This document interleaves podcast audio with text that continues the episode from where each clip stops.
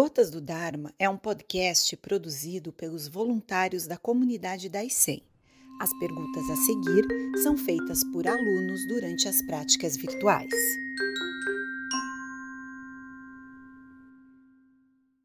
Sensei, tenho sentido muito incômodo durante todo o zazen.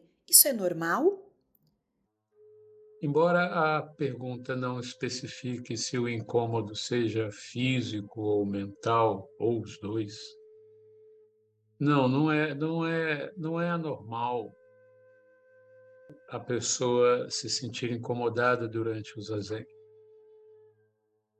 É de fato muito comum. É, o zazen ele, como é, é, dito, eu já falei também sobre isso, o zazen, a meditação zazen, não é relaxamento. Ela não tem como objetivo realizar o que técnicas de relaxamento fazem. O zazen, ele é, reflete o que Gensho Sensei define como seja o sesshin, o zazen é uma crise controlada.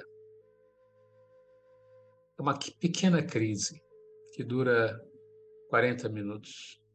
Não é como um sexim que dura dias. É, evidentemente, pessoas com é, incômodos graves, físicos, ou pessoas que estejam passando por momentos psicoemocionais graves, eu não aconselho fazer o zazen. Eu aconselho a pessoa buscar um acompanhamento médico, fisioterapêutico, se for o caso físico, um acompanhamento terapêutico, psicológico, se for o caso psicoemocional. Da mesma maneira que o zazen não é relaxamento, o zazen também não é terapia. O incômodo do zazen, ele serve para manter o nosso excesso de narrativa egoísta sempre em xeque.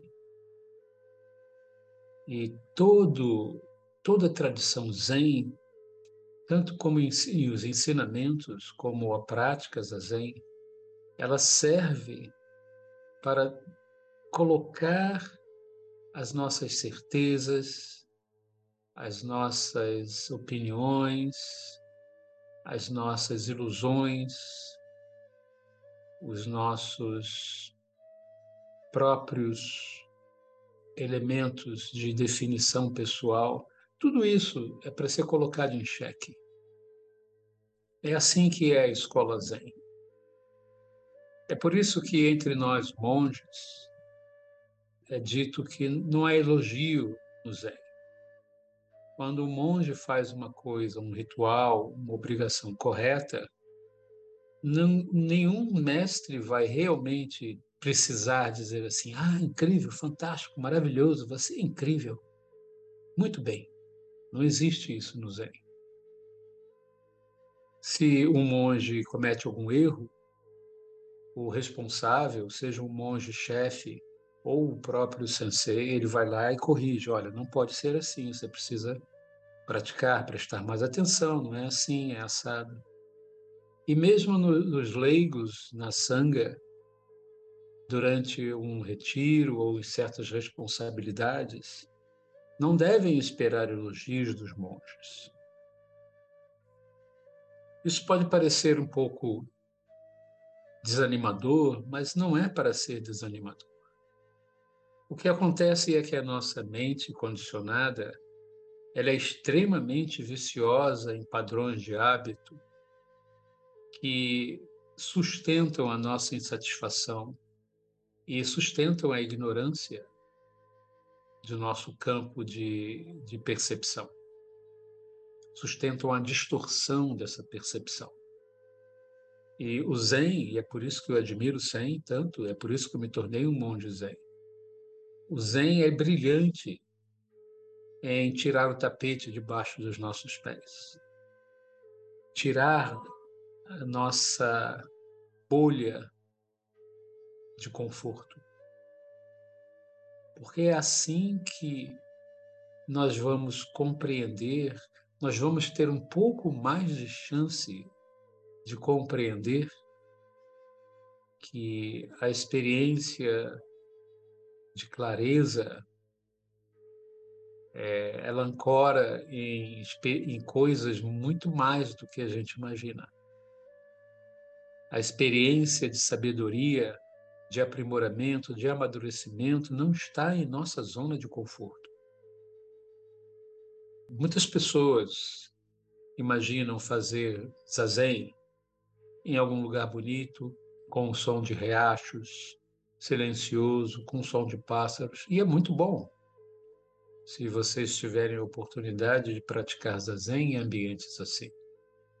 Mas ambientes zazen aqui na minha sanga de Niterói, nós praticamos numa casa, numa sala que é do lado da rua.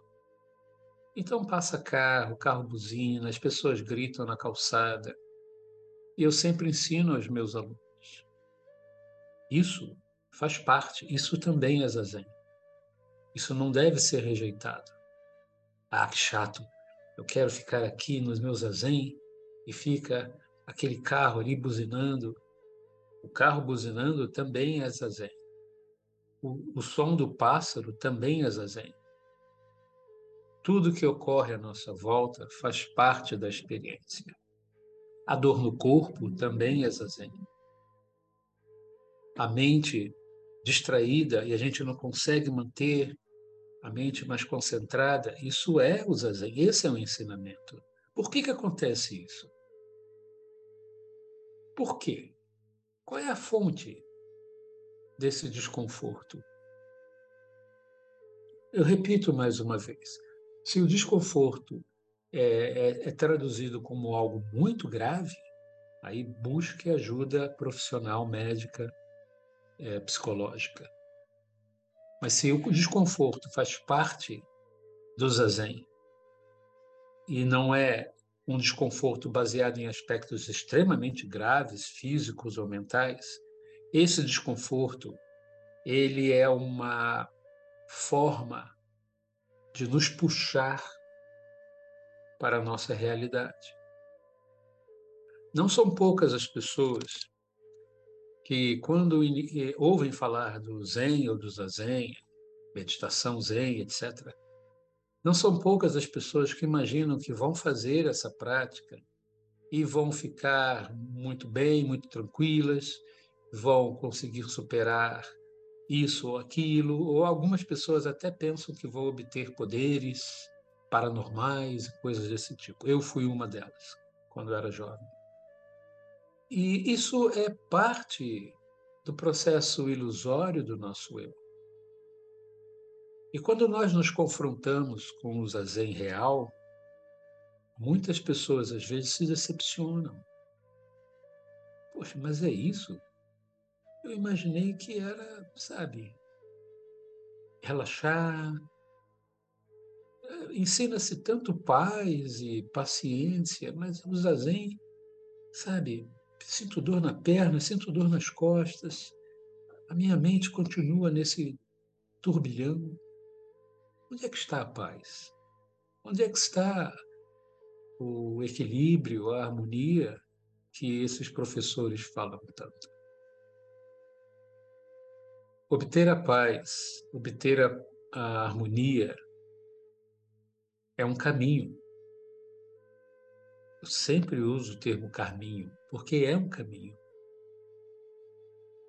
E nós, individualmente, todos vocês, são responsáveis em caminhar nesse caminho. Se, você, se vocês é, imaginam conseguir encontrar a sua verdadeira natureza e consigam é, libertar essa mente condicionada e transformar essa mente numa mente realmente expansiva, pacífica. Bem, antes disso é preciso descobrir quem vocês realmente são, transformar aquilo que não é saudável em vocês e curar as suas mentes. Paz interior, não nos é dada por alguma entidade externa ou por algum prêmio é assim fácil e simples. Faça isso, você ganha. A paz interior e a sabedoria e a clareza, elas vêm através da superação dos nossos desafios. Então, sentir incômodo é normal. O que eu aconselho a todos é, durante o zazen, não se exijam demais. Se a dor nas costas, a dor na perna for muito grande, façam um gachô, mudem de posição. Se a prática constante está levando a um aumento do incômodo, diminuam o tempo da prática ou pra, não pratiquem um dia ou dois para poder descansar. Porque o, o desafio da prática não vai conseguir ser superado com uma mente aguerrida e, e autorrepressora. Nós temos que estar mobilizados para a experiência contemplativa do zazen, mas nós não podemos nos obrigar a ter isso. Isso é contrassenso ao ensinamento de Buda. Ninguém pode atingir esclarecimento se obrigando a atingir esclarecimento. Então, encontrem um meio caminho dentro do possível. Mas não pensem que o incômodo seja anormal. Não é anormal. Faz parte do desafio, faz parte do caminho.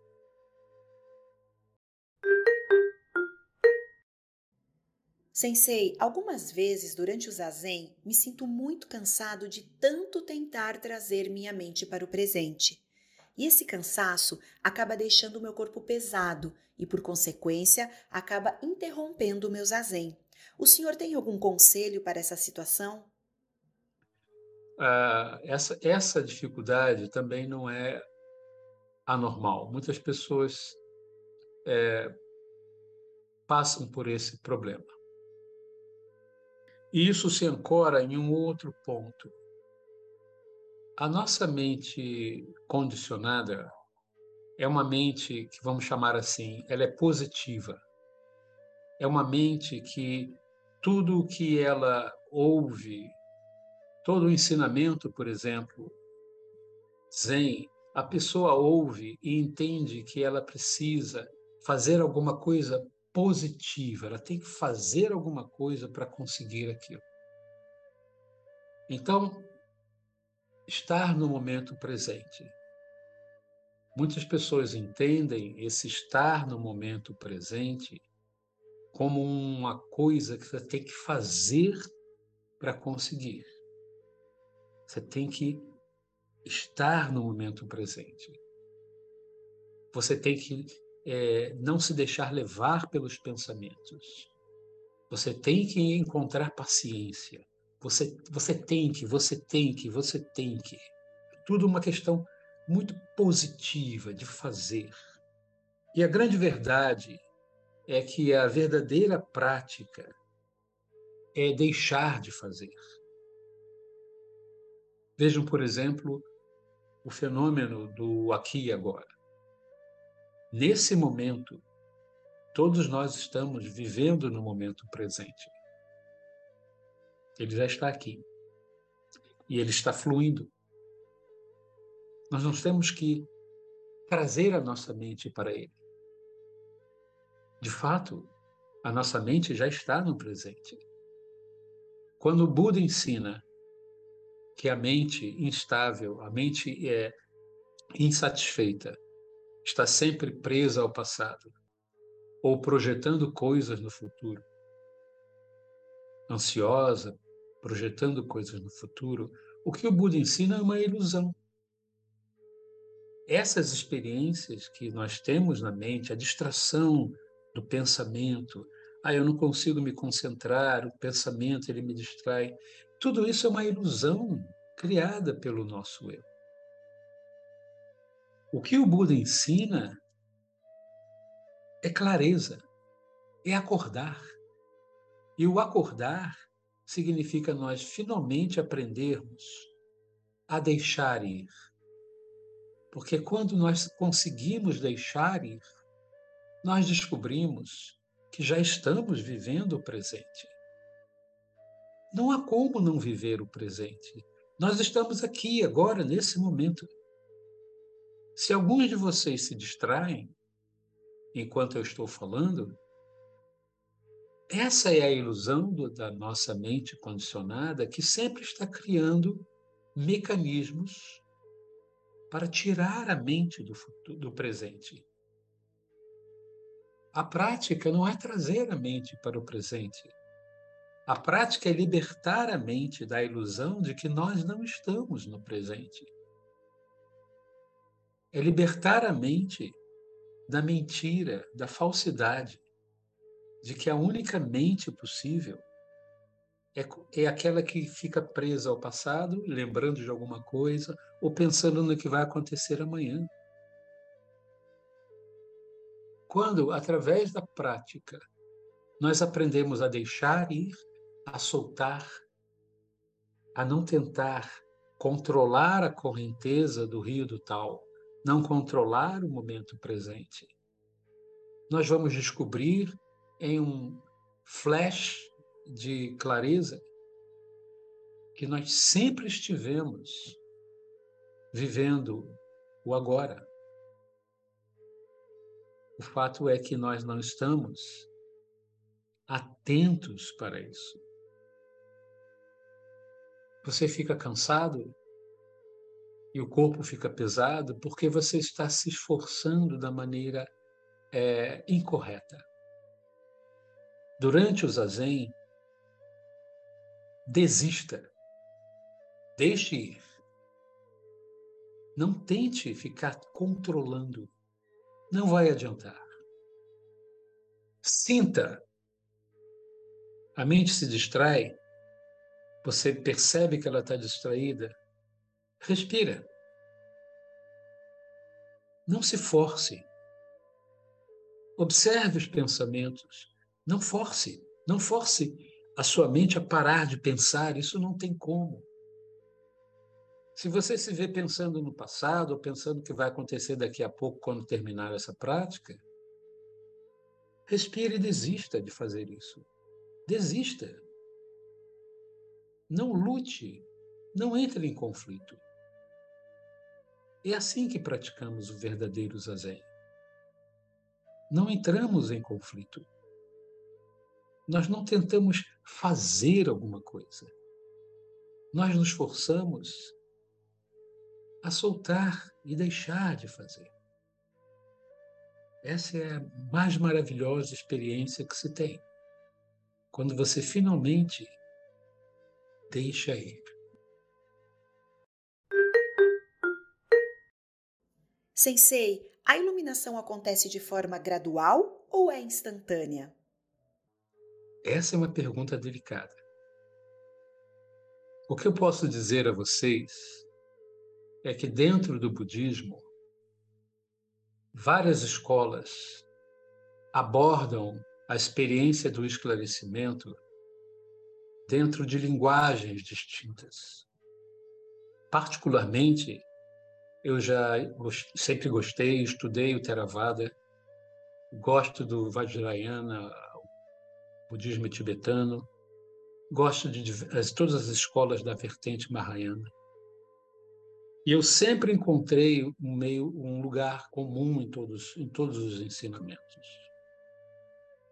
Responder se a iluminação ou melhor dizendo, o esclarecimento é gradual ou instantâneo, é, eu corro o risco de colocar na cabeça de vocês uma definição que pode atrapalhar mais do que ajudar. Porque a própria natureza da experiência de esclarecimento é não verbal. Então, qualquer definição é extremamente limitada. Eu vou só definir para vocês os dois termos do Zen são tradicionais: Kensho, Satori. No Zen, a experiência de Kensho é uma experiência de esclarecimento momentâneo. De fato, em, nas vidas de vocês, dependendo de várias circunstâncias que possam acontecer, vocês podem experimentar Kensho. A característica do Kensho é que ele é um momento em que, de alguma forma, nossa mente enxerga alguma coisa com muita clareza, mas não retém isso. Essa experiência, ela não se transforma em uma experiência transformadora e curadora da nossa consciência. E com o tempo, os nossos, as nossas energias de hábito voltam novamente. E aquela experiência muito bonita, muito interessante, fica na memória. Mas ela não mudou. Ela não nos transformou. O Satori é uma experiência tão profunda e tão abrangente que ela transforma. Você não é mais a mesma pessoa. Eu não estou afirmando aqui que essa experiência é aquela experiência de esclarecimento pleno do Buda. Eu defini aqui dois, dois conceitos que são é, tradicionais do Zen para explicar experiências de esclarecimento as que são momentâneas e não levam a nenhuma transformação real, e as experiências profundas que em que você deixa de ser aquela pessoa que você era. Você amadurece, você adquire mais sabedoria e você não age mais como você fazia antes. Essa questão, como eu disse, eu não gostaria de responder. Porque se eu disser que o esclarecimento é gradual, isso não vai servir para que vocês tenham a experiência.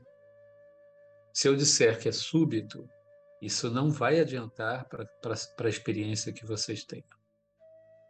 Pratiquem, deixem ir, vivam a experiência, procurem superar os desafios, valorizem os ensinamentos que vocês ouvem ou o que vocês experimentam.